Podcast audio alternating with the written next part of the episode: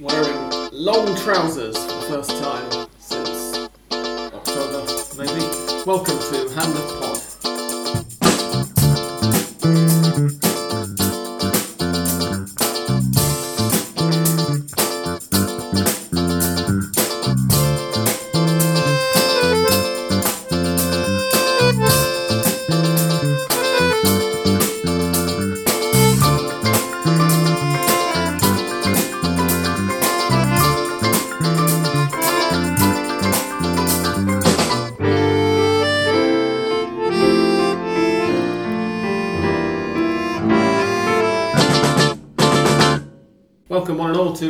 451 of Hand of Pod. I'm Sam Kelly and I'm wearing trousers because it actually cooled down a bit today. Uh, I'm joined by Dan. Hello, and I'm not wearing long trousers. No, Dan's wearing shorts because he's not been out the flat much today, I'm assuming. No, just uh, to get our supplies for the podcast. Yeah. But I did actually wear long trousers last night when I went out for dinner, Oh, good grief. so that's something. It's a very, very pleasant drop in temperature, and Yes, I'm hopeful that if it maintains, I might actually manage to sleep tonight for the first time in about two months. That fingers crossed. Um, so anyway, shall we go through the scores since Let's. we last recorded, which was one week ago? Um, as usual, Sofa Score opens itself up at the match I was just watching, even though I've gone out into the main menu a million times since then. Uh, let's see. Last weekend we had Colon nil, Sarmiento two, Central Cordoba nil, Belgrano one, San Lorenzo 1, Godoy Cruz nil, Defensa y Justicia 1, Newell's Old Boys nil, Platense 1, Atletico Tucumán 1, Vélez Sarsfield nil, Atletico, Independi- Atletico Independiente, Club Atletico Independiente. You just Whatever. did Uh, the classic nil. marker move there Yeah, with indeed, yeah. graphics. Um, then the uh, the rather binary pattern of results changes a bit, or rather ends. Uh, Talleres 2, Boca 1, Rosario Central 2, Arsenal 1, Banfield nil, Gimnasia ni- uh, nil, River 2, Argentinos 1, Instituto nil, Huracan nil, Racing 2, Tigre 2, Barracas Central 1, Union 1, and Estudiantes nil, Lanús 2. If you heard any little elephant um, stomping there, then you could probably guess who it was. And if you listened to the first uh, few minutes of last week's podcast, you'll be delighted to know that there were another one, two, three, four, five, six, seven red cards this weekend. Bloody yeah. So we've Good still going. got a nice high red card count each weekend so far. I think seven is the fewest we've had so Mm. far, though, isn't it? One, two, three, four, five. Oh no, six uh, last week. So one, two, three, four, five, and six the previous. So in fact, it's the highest we've had so far. and three in one game, no less. Mm, yeah, Rosario Central had one man sent off. Mhm. Uh, that man was uh, Alan Rodriguez, and Arsenal had two men sent off, both in the first half. Joaquin Pombo, that's a very satisfying name to say, by the way, uh, for a professional foul after nine minutes, which is really something. And. Adrian Spurle um, in with basically the last kick of the first half, I think. Um, at which point it was 1 1 through goals from Lautaro Guzman and Francis Mac Allister. I believe I'm correct in saying that both Francis and Kevin Mac Allister scored for their teams last week. They did indeed. The only So, the only one letting down the side was Alexis, yeah, yeah. His, his and Carlos be because he's been retired for twenty years. Indeed, yeah. We'll let him off. Um, but yeah, where should we start, Dan? I mean, I, I, was sort of half hoping that we could start with Racing Tigre, which we predicted last week would be a good game. And in the turnaround in fortunes for our predictions as to what's going to be a good game and what's not, it was a good game. Um, yes. I'd say the best place to manage to watch all of start. it, did you? Uh, very, very close. Um, there was a lot of action um, and no little controversy, uh, which following on right after the most controversial game of the weekend uh, was just great. Um, I want to say Bruno, but I'm not entirely sure. Let's see what his name is. Blaze, da, da, da, da. Brian Leizza. Yes, Brian Late Late Late Yeah, it's kind of- I Z Z A. slow looping header seemed to have been clawed out of the net by Arias. Um, But VAR, based on stuff, Feelings. feelings, vibes, uh, decided it had in fact uh, gone over the line despite having I'll admit- absolutely no evidence or Yeah. means to accrue such evidence. I will, I will admit that on the freeze frame that they gave us, I looked at it and thought, mm, that looks over to me. Mm. But, as I mentioned in the WhatsApp group, if you're going to use VAR to decide whether a ball's over the line or not, put a camera on the goal line. line. I mean, they, they were just going by the main broadcast TV angle, Mm. which is ridiculous Yeah. if you're using it for, for that. Like, and I remember this happening with in one match last season as well. They did, they did something similar. Possibly, yeah. Um, I can't remember which two teams were involved, but like, just just put a camera on the line. Yeah. No, it's incredible. Or just buy the chips, like. I mean, that technology's Yeah, been I mean, around for a long time. I'm assuming that's probably not cheap, but Yeah. still, whatever. Just, I mean, don't say right, VAR's going to decide this, and Yeah. then not give them the tools to do it with. It's- No, absolutely. Um, maybe it went in. Maybe it didn't. Mm. The point is, we have no way of knowing.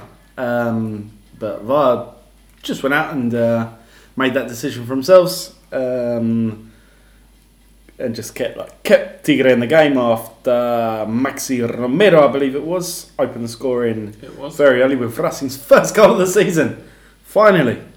Um, no, much better from Racing, even though they couldn't quite get the victory. They got picked back after um, after each of their goals. The second coming from Gabriel Hauche after another decent bit of play from uh, Romero. Looked much better um, this game. Um, Signet could be coming together, uh, but they struggled as well because we know Tigre are just a handful going forward. Um, They don't do anything particularly pretty, I don't think, particularly sophisticated. It's just Hmm. bang bang football, get it in the box, and that that man again, Mateo Retegui, Yep. third consecutive game he scored, four goals in three games. Um, just smashing home a um, short range, half volley, reboundy kind of poacher goal. Let's uh, let's classify it as that. Um, and yeah, just pegged Racing back again. Very good result for Tigre and another very good Racing Tigre game. I think the last The last three games 3-3, between wasn't them. Uh, there was a Trofeo de Campeones playing before that, which was which finished two one and was very? Ah, yeah. very entertaining as well. But yeah, three all, two one, and now now two two. Three, three, two. It says here. In fact. Three two, yes. Trofeo de Uh, Racing were 2 0 down. Hmm. I was thinking of the Boca game, yeah. Um, so definitely a match you want to watch. Obviously, it's now been played, but keep um, keep a lookout um, later in the season. Yeah, Oh. hopefully they get drawn in the same group of the Copa de la Liga.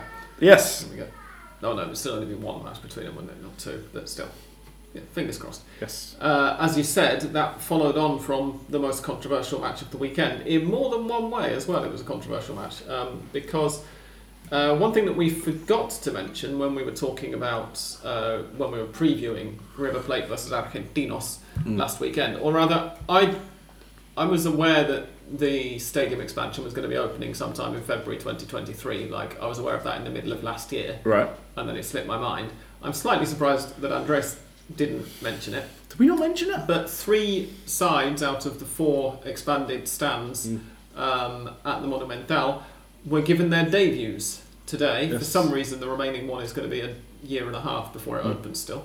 Uh, but that means that the Monumental now has a capacity of 83,136, I think it is, Yes. um, and is now the largest stadium in South America. And in Setting spite up- of that, River might have some of it shut down because they still managed to let in more people than the capacity held, apparently. Classic. I think that was a it's a 21st century record for an Argentine football game Hmm. in terms of capacity, and they got their money's worth with a little bit of help from um, from the officiating team. Quite a decent match. Argentinos were 1 0 up at half time thanks to a goal from Kevin Mac Allister, Mhm. as we uh, hinted at earlier.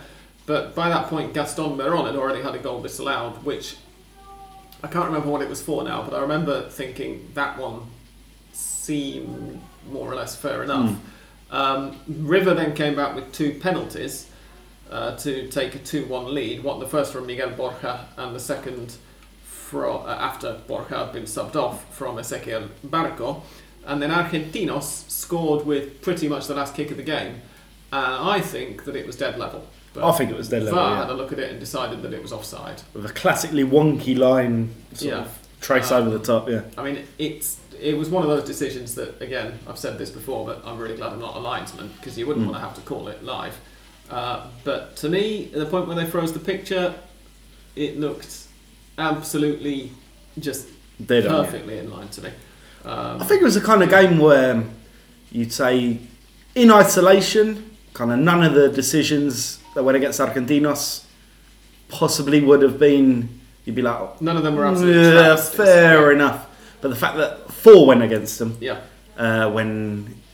Because I think at least one of the penalties was was an interpretation Yeah, kind I of thing. Can't, I um, can't remember what the the second one, I think, were, uh, where yeah. kind of gets tangled up and goes down. Mm. Could go, could have gone either way. Um, but the fact that all four big calls went against them um, definitely left left them with uh, with a reason to feel aggrieved. Yeah. Um, they made it a good game. Like as you say, very very entertaining game. I thought Argentinos were were on top for for quite a bit. Um, but yeah, River just managed to pull through. Um, always helps when, when you have two penalties, I guess. Mm.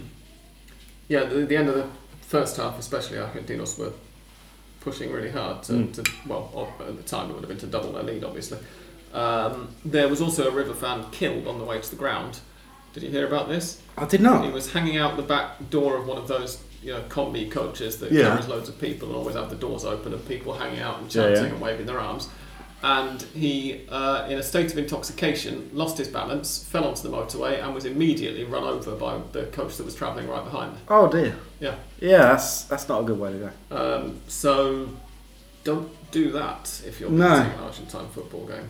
And obviously, It's not going to stop anyone, but no, indeed. it Um, would be better not to. yeah, and also if you run an Argentine football club, try not to let in more people than your stadium has the capacity for. However excited you are about that capacity Mm. getting a bit bigger, but it does look. That also really seems nice an now. easier said than done kind of thing because it's happened a few times with Racing. Yeah. Feels like they're just like if the people are there, Mm. just let them in. Yeah, it's fun. But I don't know what you thought of um, looking at the stadium on the television, but I thought it looks it looks so much better now. It looks very good. Yes, it looks very good. Um, I have to reserve judgment a little bit until I see a match there. Mm. Uh, but from the outside, at least, not bad at all. Um, where to next? We'll continue our Big Five, traditional Big Five roundup at the start Mm. with Boca Juniors, who What didn't crap? have the best of times, to put it mildly. Michael Santos and Ezequiel Fernandez with an own goal. Hilarious own goal uh, with Sergio Romero basically swimming Oh yes, across the pitch to try and get back as it agonisingly rolled past him. You know, the ball sticking its tongue out at him as it as it went past. Yeah, but those gave uh, Talleres a 2 0 lead. Fernandez's own goal Mm. coming quite early in the second half. Very shortly after it, Sebastian Villa was sent off for violent conduct. Doing Villa Um, things basically. Indeed. Um, Uh, and Luca Langoni pulled one back for Boca late on, but it was not enough. And to be honest, it wouldn't have been deserved. Um, as you said already, they were Mm. pretty awful.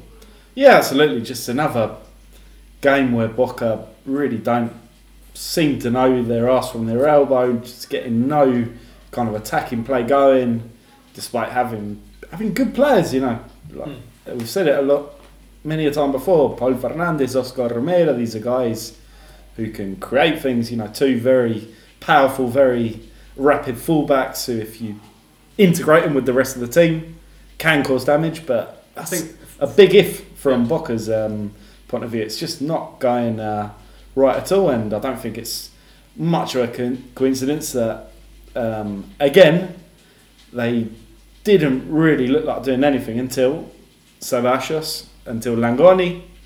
Um, I think Fernandez was a little bit unlucky with the with the own goal, but he's shown in these uh, few games he's played for Boca so far that he could make a difference in midfield. Um, kind of the best players um, are on the bench, and kind of I think Ibarra has tried to pass this away by saying, you know, I want these young kids, I want to take them slowly, you know, I don't want to throw pressure on them. But then you you chuck them into the Estadio Kempes uh, when you're trailing 2 0 against Talleres and absolutely need reaction. I mean, Yeah. that seems quite quite a, uh, a pressure-filled situation. Um, And also, I mean, just looking at the names that came on Miguel Merentiel, Ezequiel Zeballos, Luca Langoni, Martin Payero, and Ezequiel Fernandez. Um, it, uh, apart from Fernandez, none of those are, are, are players who, you know, it's not like any of them are playing like their second game for Boca. They've all No. had, you know, a decent number of appearances already. yeah, Merentiel's just come from Palmeiras, and he was um, probably one Of course, one of their best players um, when he when he came off the bench. He set up the goal for for Langoni with a very nice hold up, and then uh, kind of this Hmm. uh, through ball behind the defence. Um, just what Boca need really, a forward who can get involved with the play, just someone who can bring it together because it's so disjointed. Um, not even you know just a sturdy defence uh, and like playing on the counter, just nothing really, nothing ball uh, is is how I'd, I'd describe it. I think just look at Talleres racked up 18 shots, even though they had a little bit less possession. Boca Uh, have four. Boca had four, uh, even though they were chasing the game pretty much the entire yeah from from the half hour onwards.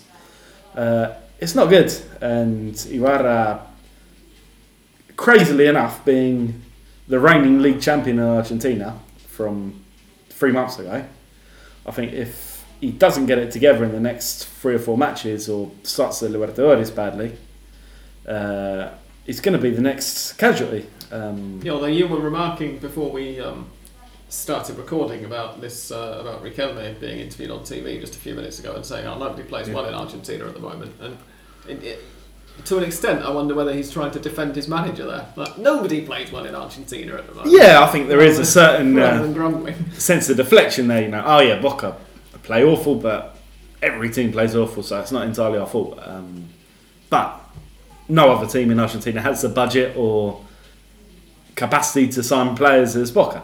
Um, if you want to compare yourselves to Sarmiento or, or I don't know, Barraca Central, who don't have a pot to piss in, uh, go ahead. But I think you probably could aim a little higher, and that a good first step to do that would be actually signing, hiring a coach with experience and with some sort of idea how to play modern football because Boca haven't had that.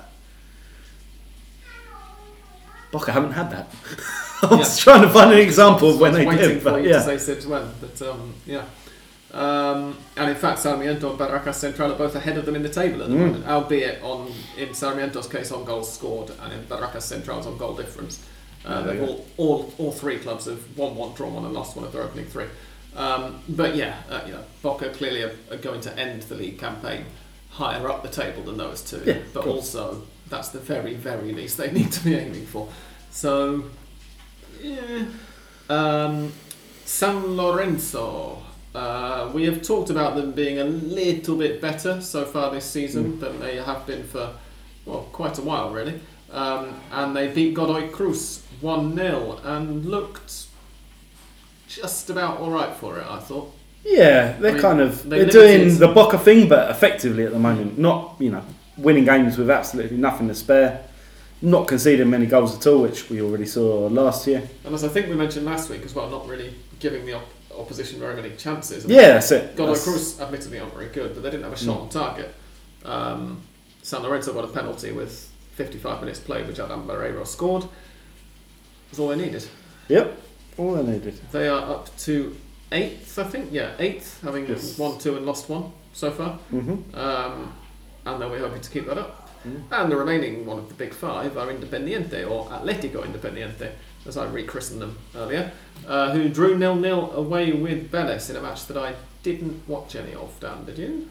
I did. Um, messy would be the the kindest way I could um, I could describe that match. Um, very chaotic. A couple of decent chances uh, at either end. Um, who was it who had it for for Vélez? Han Bo, I want to say, had a very good chance, but it was a long time ago now. Um, and probably the best part of the game uh, were the kids. Hmm. There were there were several kids on both sides who who came in. Um, on the Independiente side, Javier Vallejo, 19 year old from Chaco who has just got back from under 20s Sudamericano duty. Yeah, he's a right winger, right? Yeah, Yeah. had a very, very good game, just looking to take on his man all the time. Uh, and then on the Vélez side, uh, both Julian Fernandez and Santiago Castro, who who were also in Colombia with Argentina, uh, both got on. And Ca- no, Castro had a, a really good chance at the end. That was right. Uh, so dangerous. Uh, I liked him a lot in the first few games, at least of the Sudamericano. Uh, guy who can play down the left or play down the middle. Just real nuisance striker who who puts himself puts himself out there. He's quick. He, he gets in the area, gets chances, um, and I'll be looking forward to seeing him more with Vélez. Uh, I know Vélez aren't lacking for lacking for forwards. You know, apart from Ball, they've got Lucas Pratto, Hansen. Um, but if he can get a run in the first team, Mm. he's he's definitely one to to watch this year. Yeah. So, oh, and the other thing about that Independiente game, so many fouls. Just every two minutes, the game was interrupted for some infraction or other. I think 38 fouls was uh, the final count. Good grief. Yes, 21 on the Vélez side, 17 for Independiente. And only four yellow cards each. That's Yeah, because they weren't impressive. especially dirty or um, or egregious fouls, just those niggling tackles in the middle of the pitch that break up any kind of rhythm and and make it very hard to, uh, watching sometimes. Mm. Uh, I also quite like the fact that Agustin Mulet was playing in central midfield for Independiente, apparently on loan from Vélez. I like that, but That's not how his surname is pronounced, obviously. and he doesn't have a mullet. He has the classic 2023 Argentine footballer fade sort of haircut. Yeah. I Uh, think a was- rebrand. If I was his agent, I would be right in there getting uh, getting the mullet going because you're just guaranteed publicity all over the world with that. Indeed, yeah. Um, he's 23 apparently. Huh. First time. Oh, 22, sorry. Although actually, I'm only a week out. He's turning 23 next week. Um, so yeah, it's the first time I've heard him. But anyway, No, I saw, Maybe. saw his name a few times last maybe year. want to keep an eye on. Um, that concludes the Big Five roundup, Yes. of course. But how is everyone else doing? Well, Well, we can say without uh, hesitation that the top four is exactly how we expected it to look after three games. Yes, indeed. Lanús top, having won all three matches so far. Huracan second, which is less surprising given how well they did last season. Uh, Rosario Central and Belgrano in third and fourth. Uh, Huracan, Central, and Belgrano all have seven points, um, with River on six and Talleres and Defensa Justicia and San Lorenzo and Godoy Cruz all on six as well, uh, just uh, behind them. But yeah, Lanús, three wins out of three. I don't think they're going to be relegated. I'm going to stick my neck out now and call it. Long way to go still, long way to go, but definitely if they can keep up this 100% record for the rest of the league campaign, Hmm. I would fancy their chances against not getting relegated. Um, against getting relegated. And I mean, at the weekend, they did it very much against the run of play against Estudiante. Well, at the weekend, I mean, on Monday night. Um, You'll have to fill me in because this was a game I did not watch. I didn't catch much of it, but I did catch the highlights and I caught the statistics, which are shots, Estudiantes 19, Lanús 5. Shots on target, Estudiantes 6, Lanús 2. Mm. And final score, of course, in case you've forgotten already, was Estudiantes nil, Lanús 2. Um, they also had 33% of the possession. So this is basically turning everything we know about Argentine football on its head because these are the games Estudiantes are supposed to win with two shots, two goals, no no possession whatsoever No, indeed. And Leandro Diaz was sent off um, against his old club. with 34 minutes plus stoppage time still to play, 56 minute, uh, with the score only at 1 0. So the fact that they still managed to not only grind out the result but also double the lead after that. Uh, very late on, Franco Troyansky scored the second in the 89th minute. Um, I, I think that there's a bit more character to this Lanús side than there was last season. It seems to be, yeah. I think uh, the, given how many of the names, uh, I think, pretty much the same, really, right? It's the return of De La Vega's been key. I think Mm. Uh, Yeah. because he was one of the best kids in the entire in the entire league before his his cruciate li- uh, ligament injury, and now seems to just give Lanús a little bit more brilliant to see him coming back and, and looking so dangerous after play, not playing for for a good eight nine months, I think. yeah. It's a long time. And yeah, and having someone on the bench like Troyansky who is always capable of getting the odd goal. uh, can't be a bad thing. No, indeed. Um, so yeah, Lanús still flying high.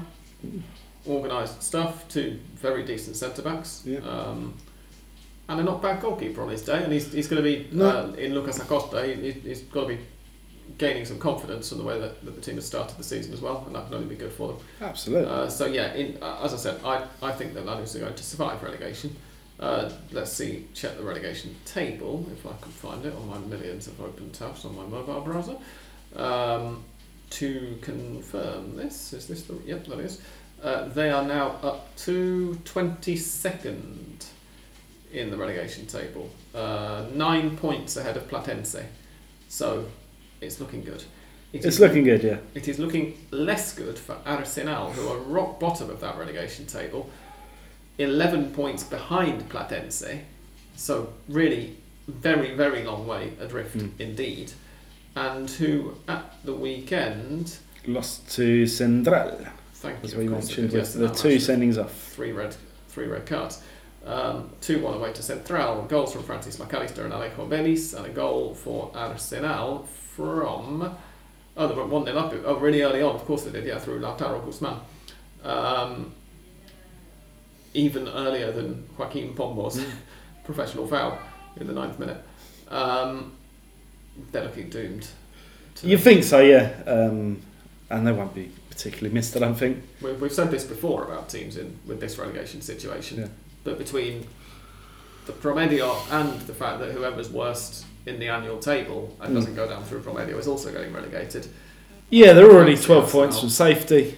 Um, I can't see how where they're going to get those 12 points from unless something miraculous happens. I know the other teams down there, Central Córdoba, Sarmiento, aren't exactly going great guns either, but um, yeah, if I were a betting man, I'd, um, I'd definitely put all my pennies on Arsenal finally departing us. Mm, yeah.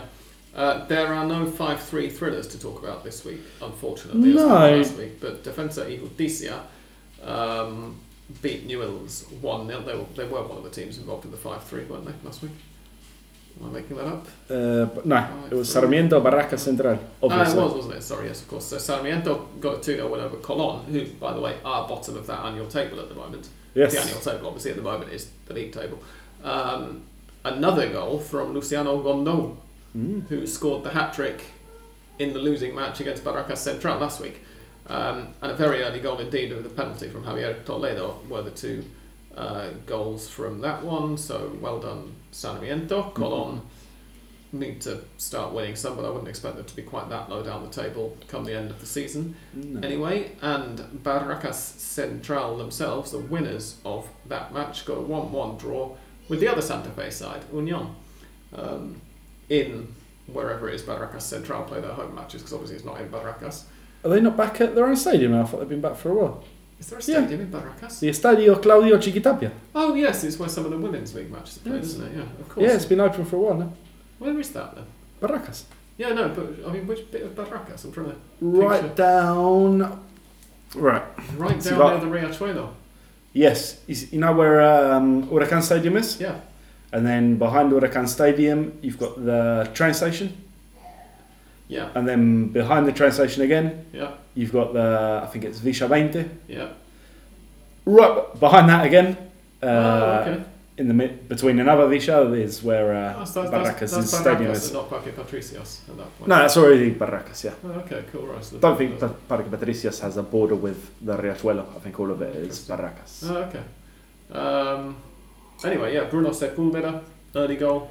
Imanol Machuca uh, got the equaliser for Union. Uh, quite a, well, no, uh, 22 minutes in, but that was Mm. it. So it's quite early for both goals to come and then for no, no more to be scored.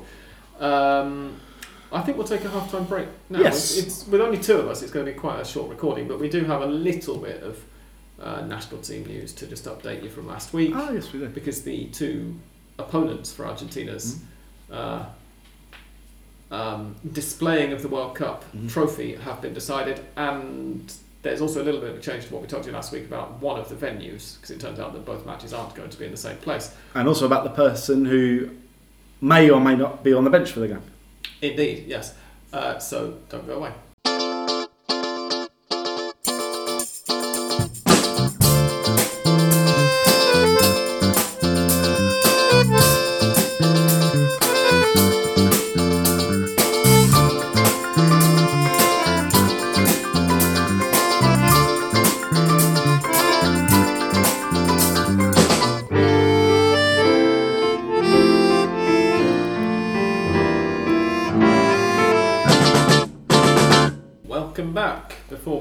Underway with the national team news, um, quick Copa Argentina update. There is nothing to update you on in terms of matches that have been played. Um, obviously, we mentioned last week that all of those matches that were being shown as having been played, well, as we record yesterday, uh, were clearly not going to be. But SofaScore has very helpfully marked them all as postponed anyway now. All right. Um, but there are three matches that do appear to have been scheduled for next Wednesday, and those are Gimnasia Esgrima La Plata versus Excursionistas of Mm. Belgrano, um, whose stadium is. I'm wondering whether it's. Oh, it's not going to be quite the closest stadium to the Monumental because that's um, Defensor de Belgrano. Defensores de Belgrano, but Excursionistas will be the second closest. Uh, it's very, very, very close to where the Buenos Aires Open is being played at the moment, if you're a tennis fan, just around the corner. Um, that's not where the match is going to be played, but anyway, thought I'd mention it. Newell's Old Boys versus Claypole, as I'm assuming they're pronounced. I've never actually heard it said out Yes, loud by an Claypole. Uh, but um, Claypole is how you pronounce it if you were an English person seeing the name for the first time. Palo de Arcilla. And then Racing versus San Martin de Formosa. Is that going to be the first time Racing have played a side from Formosa, Dan? To my knowledge, yes. Hmm. Um, there we go. So we'll see what happens. I suspect that's going to be three uh, Liga Profesional teams going through. But Yeah, I wouldn't be so sure. Racing have a tendency of always losing against La Liga opposition in the Copa Argentina. oh, true, yeah. And it's very provide some good embarrassing. Entertainment. Uh, embarrassment, entertainment depends which side of the fence you're sitting, doesn't it? Um, now the national team. Mm. As we said last week, both of the matches were due to be played in the Estadio Monumental. It turns out that's now not true. The first match is going to be played in the Estadio Monumental on either the 23rd or the 25th of March, Mhm. because the 24th is Dia de la, de la Memoria. Correct. Um, and the second is going to be played on a date that will depend on whether the first one's played on the 23rd or the 25th, and will be in the Estadio Mario Alberto Kempes in Cordoba. So they, uh, Argentina will be showing off the World Cup in the interior of the country as well, and they'll be using the two biggest stadiums in the country to do so. Um, the first match at the Monumental, the opposition are going to be Panama. That we mentioned that last week was probably going to be the case. It's, no, I think that's now been confirmed, or at least it's being reported as being confirmed. Mm. Uh, and in the second match, the opposition have not yet been confirmed, but it is looking almost definite that it's going to be Suriname, which is um, interesting. Yeah. Yeah. Must be. I don't know. Last time they played a non non CONMEBOL South American team. Yeah, it's a good, good question. I'll have to try and look that Yeah. up. Maybe that's the topic for the extra. Just, just do 30 minutes of us Googling whether that's happened before. Um, obviously, they're not playing any, any big European sides uh, because of the Nations League taking Mm. place in March as well.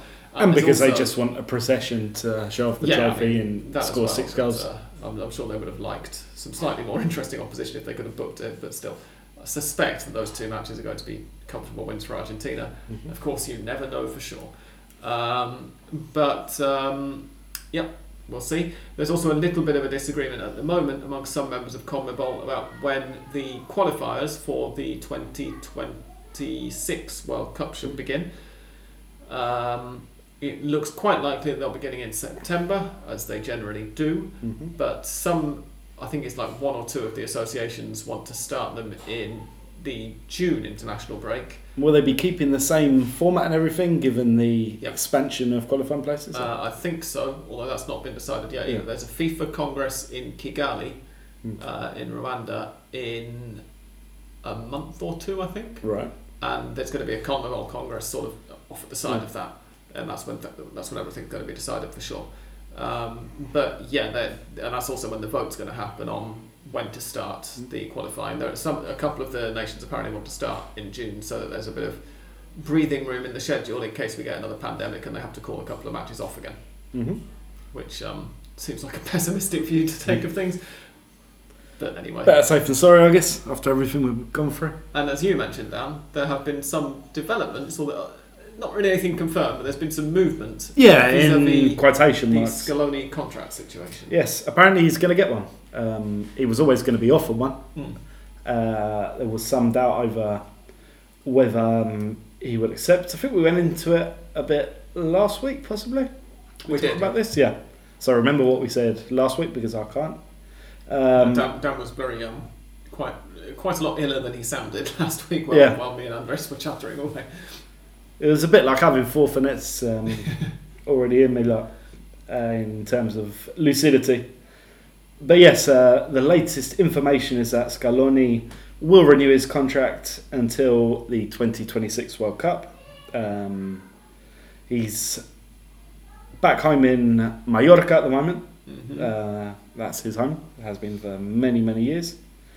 Uh, he won't be back in Argentina until March uh, for said friendlies. Mm, I expect him to sign. I've never really been in any doubt unless Tapia did something really, really bad uh, to piss him off. Yeah. Uh, and it seems like it wasn't that bad. And the AFA's plan is that they hope to be able to confirm that signing and, and announce it right Yes. before the uh, Panama match. I assume and Not hope. like the day before, Yeah. because obviously you'll need to be training the players a bit. But uh, yeah, they're planning to sort of have that as a bit of a celebration as well, apart from the fact that you've just won the World Cup, so you can celebrate that. Yes, and I assume and hope that that will come with a hefty pay rise Mm. uh, because I can't imagine he was earning huge bucks, kind of as Argentina's sixth choice coming in default selection after the 2018 World Cup. But now, definitely hot property are are Lionel. Indeed, yes, and you know he's largely responsible for those fifty-two million dollars that have come into the AFA's. Indeed, it would only be fair for some of it to go his, come his way. Indeed, it would. Um, what else do we have to talk about? Is there anything else that you? Uh, we had women's football. Oh yes, how's that been going? I know. I saw Tony yesterday. He came around um, for lunch and he filled me in a little bit. At least that uh, Racing lost. Can you remember Uh, anything he said? That they lost the Clásico two one to uh, San Lorenzo. Uh, what else? Yeah, there seems to have only been one match of um, one match of rounds played so far. I Yes, thought I might Which was last weekend. Uh, the rounds two and three appear to have been postponed in their entirety for some reason. Fair enough. Round three hasn't actually been played yet, to be clear, but it's showing here as postponed. Boca dropped early points, which is is somewhat surprising. Mm.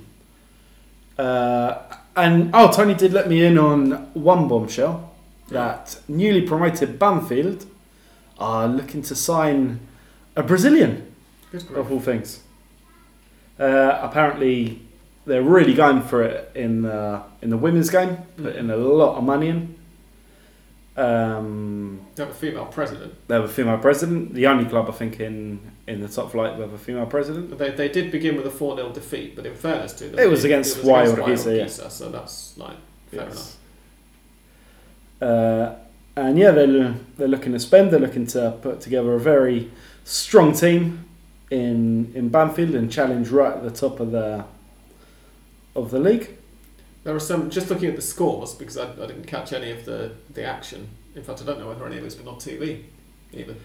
Uh, a couple of weeks ago, I think that the TV deal was still up in the air for it. I think they've been on. No, I saw a few minutes of Racing San Lorenzo. Um, on, I want to say DeporTV. Oh, okay. Or it could have even have been on um, on TV Pública. Okay, I, I did Yeah. hear that DeporTV. If, if anyone was going to be televising bits of it, it would be DeporTV, so that could well be right. Um, but- Ana Sampaio apparently is Banfield's Brazilian. okay. Um, the apart from that four 0 win for UAI Urquiza, the only other scoreline that actually stands out as being a particular thumping, which is obviously something that we saw quite regularly, even in the um, Primera Femenina's first professional season a couple of years ago, uh, is Rosario Central against, well, sorry, Defensores de Belgrano against Rosario Central in Belgrano, um, where Central won 6 1 with a hat trick for Erika Lonigro. Um, and two goals for Lara Lopez, and the other one was scored by Nadia Fernandez. Um, which puts Central top after one match, obviously on goal difference ahead of UAI Urquiza. Uh, the other matches were wins, a 2 2 draw between El Porvenir and Estudiantes to get the season started, a 0 0 draw between Lanús and Estudiantes de Buenos Aires. El Porvenir drew 2 2 with Estudiantes de La Plata. I, I forget that when we're talking about women's football or other divisions, we need to mention where clubs are from. Gimnasia Yes. nil, SATSAID, which is the TV um, union club, nil. Uh, Huracan 1, Independiente nil. UAI Urquiza 4, Banfield nil. We've mentioned Platense 1, Boca 1, as Dan mentioned. River 2, Ferro nil. Belgrano 2, Excursionistas 1. Racing 1, San Lorenzo 2, and Defensores de Belgrano 1, Rosario Central 6. Um, so, yes, we're looking forward to that getting back underway. Uh, Whenever it may be. Which allegedly is going to be the first weekend in March for now. Uh, but yeah, I'm not quite sure. I have to admit that since signing up for Tony's email Hmm. um, updates that I mentioned a couple of weeks ago, I haven't actually had the time to read them so Ah. far. So I've si- I signed up in solidarity and to support him, and I haven't actually opened any of the emails yet. So perhaps he's already explained what happened there. Uh, I'll go back through them and let you know next week if so. Um, anything else to discuss? This, this isn't going to be a really short episode, is it? We've got to witter on a bit somehow. Uh, we had a couple of questions, We but always have a couple of questions. I was just wondering whether it was time to get to them just yet. I think it might be unless something else magically occurs to us uh, while we're we're doing the questions. Indeed. Chacarita Juniors in English says, Why are Argentine players so smiley and forthcoming in their Mm. post match interviews? Premier League players are always so grumpy and monosyllabic. The Independiente and Platense guys are especially incredible. Are they already in night out mode? Mm. Now, this question he sent to us originally a few days ago. Uh, and I answered him back then. Let me. And you did give him a reply, which I'll let you read out. Yes, I'll find the original question. Let's see. Got it here, and I mention think the original question was. Ah, here we go. So I was talking about this interesting turn of events with uh, Fra- Francis and Kevin Mac Allister, Mm. both scoring on the same weekend. Um, and he replied to me saying, I couldn't help notice how smiley and engaging both Francis and Kevin were in their interviews compared with the monosyllabic non interviews you get from Premier League players. In fact, I'm going to ask Hand Pod about that. And then he went on to. Um, and what I said to him kind of privately via Twitter, and I'll repeat it now. Uh, I think, you know, the Mac Allister clan, at least the kids, I'm not really sure about Carlos, he comes a bit. Comes uh, comes across as a bit more gruff, maybe. Mm. But the kids definitely, um, all three of them are just very intelligent, very articulate, and, and very nice young men, right? Yeah. They seem to, you know, very, very good education, very good upbringing, For, for happy who, to talk. I saw um, an people who grew up interview. around football. Yeah, exactly. Um, I even saw uh, an interview with Alexis in in English the other day, and he's not great. Um, he hasn't got a great command of English, but but he got through it. He he gave it his best. Um, whether we can extrapolate this, kind of generalize it to Argentine football as a whole, I think that's a little bit more difficult because yeah, a little bit of everything. There's there are a lot of guys who um, will go up and and give good answers, uh, who are very gracious with the press. Others, um, who uh, delight in in uh, making the press suffer as much as they can. Um, or Aguero, who just or Aguero never, is, never did press at all while he was playing. and now is suddenly a media personality, Yeah. which I am refusing to accept. I don't want any part of uh, this horrendous phenomenon which is um, which has come up. I'm not getting on the Aguero train, and it can go crash into a station for all I care. Um, generally, you know, I'm loath to to just delve into very lazy national stereotypes, but maybe there's an argument that Argentines, as as a nation, as a people, are a little bit more extrovert, a little bit a little bit more loquacious than than their English counterparts. It's- if you take an if you take a kind of the average Argentine against the average Englishman. It's quite a chatty culture, yeah. Um, a lot of listeners will probably be quite surprised to hear, Mm. given that I've been presenting a podcast for the last 12 and a half years, but I'm not really a very talkative person uh, when there isn't a microphone in front of me. Um, and yeah, I, I do find that I'm more likely to get approached and just talked at when I'm here than when I'm back over in England, for instance, where people Yes. leave you alone much more. And I think um, another part of this phenomenon is that, you know, of the six or seven 24 hours uh, a day news stations that are based in Buenos Aires, uh, between them, probably 80% of their entire scheduling is just grabbing random people off the streets, putting a microphone in front of their face, and, and making them talk, uh, which isn't news, but it's something they, they seem to love to do, just going to shops and asking people, How's your day going? Are you selling lots of beef today? Yeah. Is it more expensive than yesterday? And they get very full, comprehensive, sometimes even philosophical answers. Um, I think if uh, if people weren't so willing to just talk to random strangers with microphones, um,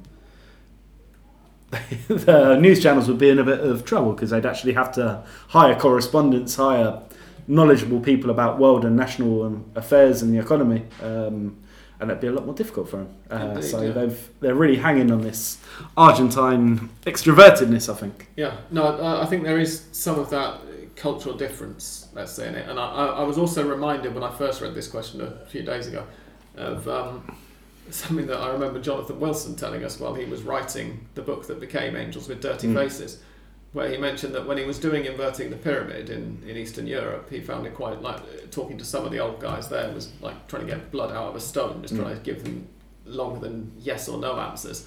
And I remember him saying, the difficulty down here is getting them to shut the fuck up when you want to Oh, absolutely, yeah. Um, because people are just so happy to, to talk at you.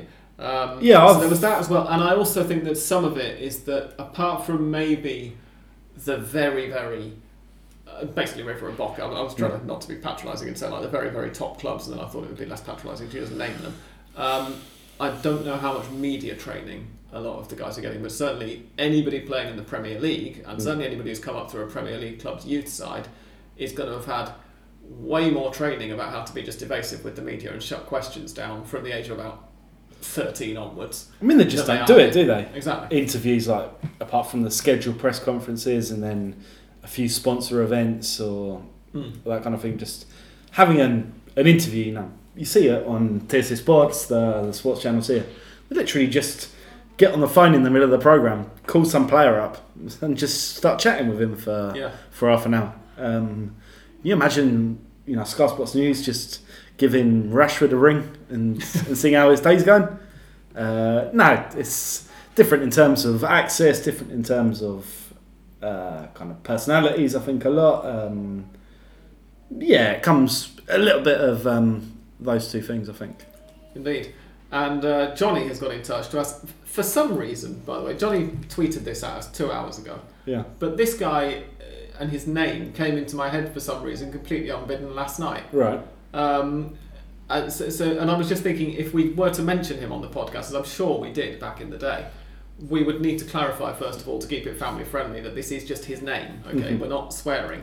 Um, It's right to say it. To be fair, uh, spelling it is yes, indeed. is yeah. the uh, problematic So bit. Johnny's Johnny's question is who and why is Diego Fucks, and um, Fucks is spelled F U C K S. Mhm. Uh, unfortunately for Chavo Fucks, that is in fact his name, and Yes. it's unfortunate to the point that on his own Twitter profile he has had to deliberately misspell his surname to get Twitter to accept the. I'm assuming to get Twitter to to allow him to open an account back in the day. Um, Johnny knows very well who he is, but I think he's asking us uh, for the benefit of those who aren't fortunate enough to be aware that there is somebody with the surname Fucks in the Argentine football media. Indeed, um, of German extraction, I assume, because I'm sure there was someone connected to football in Germany who had the Um, same spelling. Okay, yeah. I can't remember what, but must yeah must come from Fuchs, like a, an alternative spelling of He of that surname. he's a pundit on Fox Sports, I believe. Yes. I remember once, uh, very unusually for Argentine motorists, he stopped his car to let me cross in front of him on the pavement Wow. as I was walking past that studio when I lived in San Telmo. And another time when he held the door open for me in a panaderia, Ah. just around the corner from there.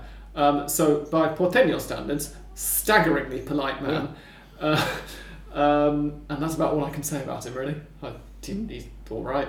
He's a commentator and pundit. And Yeah. he's about average compared with most of the other commentators and pundits here, which is to say, capable of being quite annoying, capable of making good points sometimes. I think that's it. But that's about it, really. Yeah. Um, I'm not sure what else there is to say. uh, those are all the questions we've had so far. So, in this incredibly short episode, which might just sneak in under an hour if we don't witter on for too long after Mystic Sam. Here's Mystic Sam.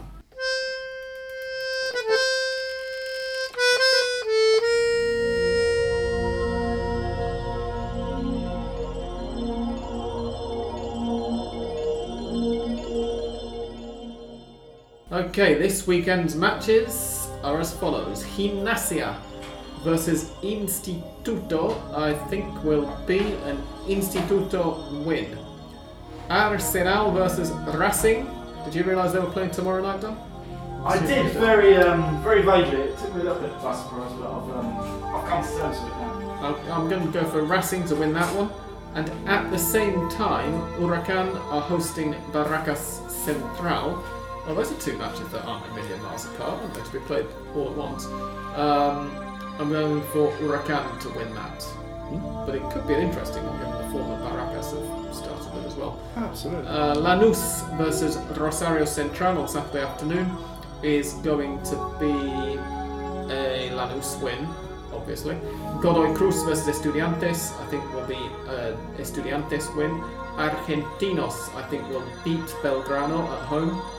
Newells versus Bel- uh, versus Banfield is a draw, and then on how strange that. So Newell's Banfield's kicking off at nine, and then Tigre versus River is kicking off at nine thirty.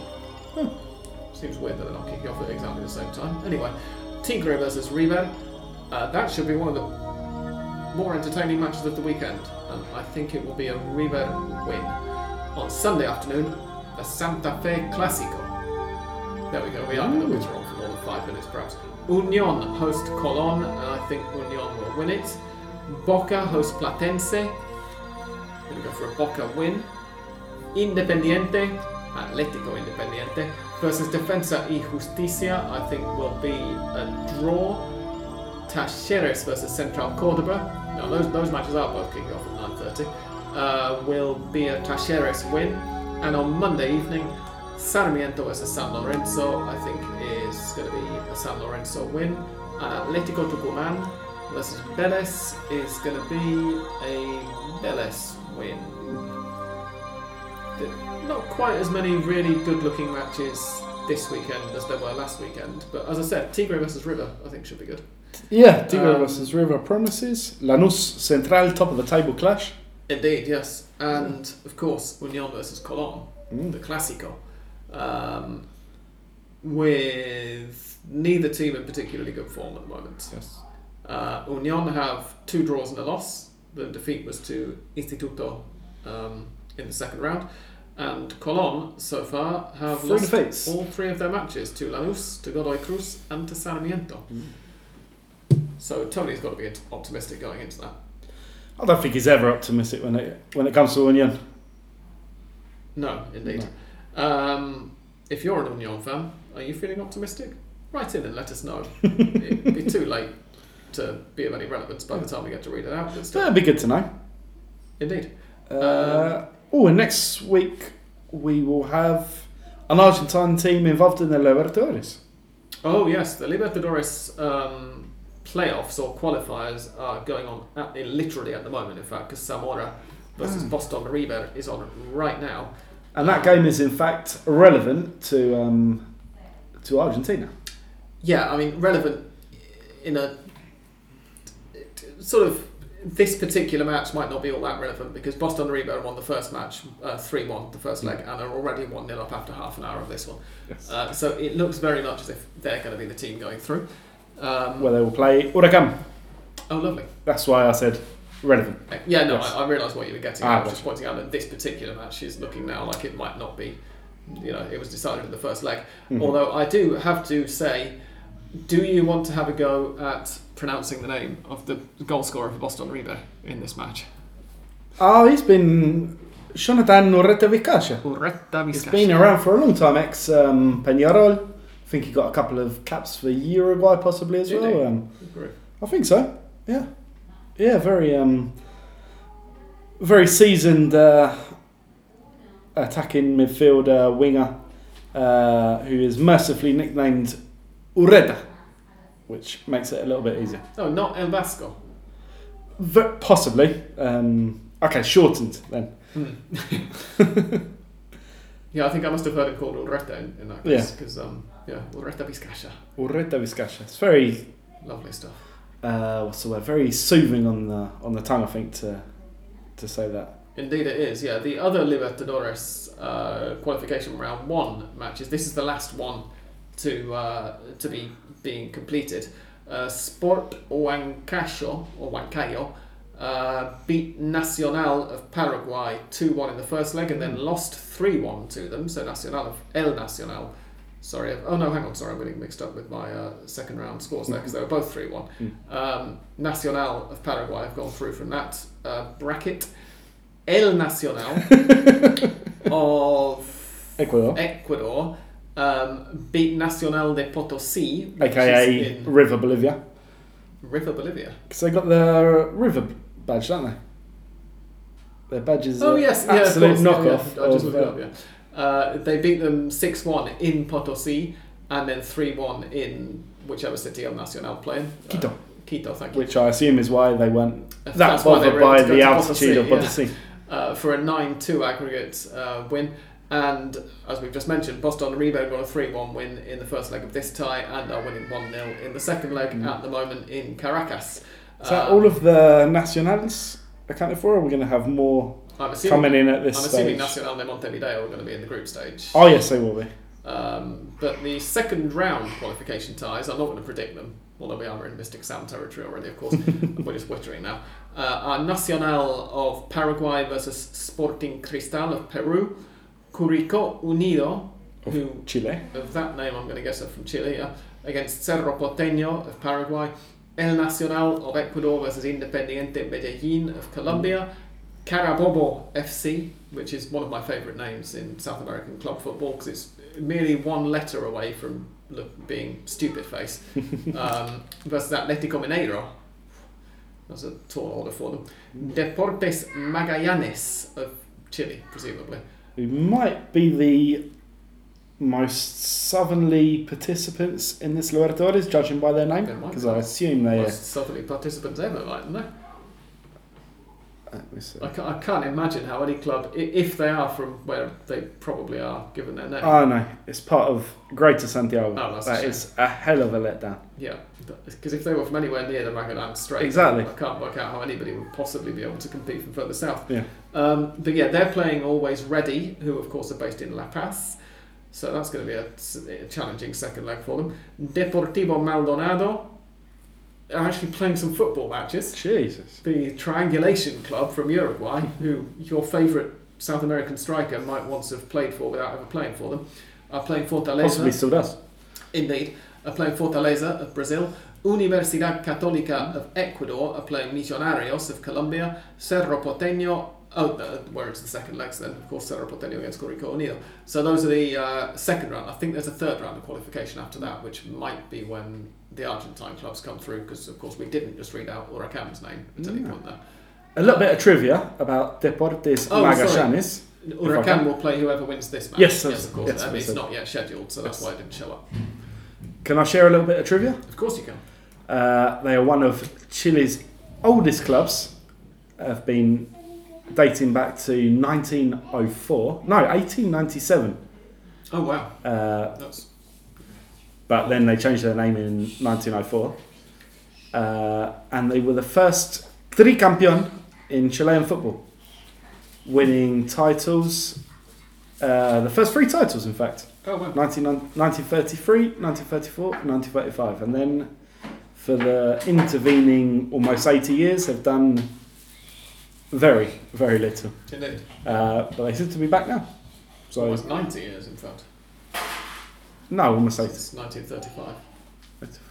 So 23 now. Oh, yeah, you're right. Yeah, Uh, maths is wonderful, isn't it? Yeah, I'm not a fan. Anyway, on that note, thank you very much indeed for listening. We're delighted to have given you just over an hour after all, because we did manage to witter on. We do get paid for the minute, so we had to get it up a little bit. Yes, indeed. Um, La la la la. that's why we do it. Yes. Um, for now, thank you very much for listening. We'll see you again next week. And goodbye from English Dan Goodbye. And me, thank you and goodbye.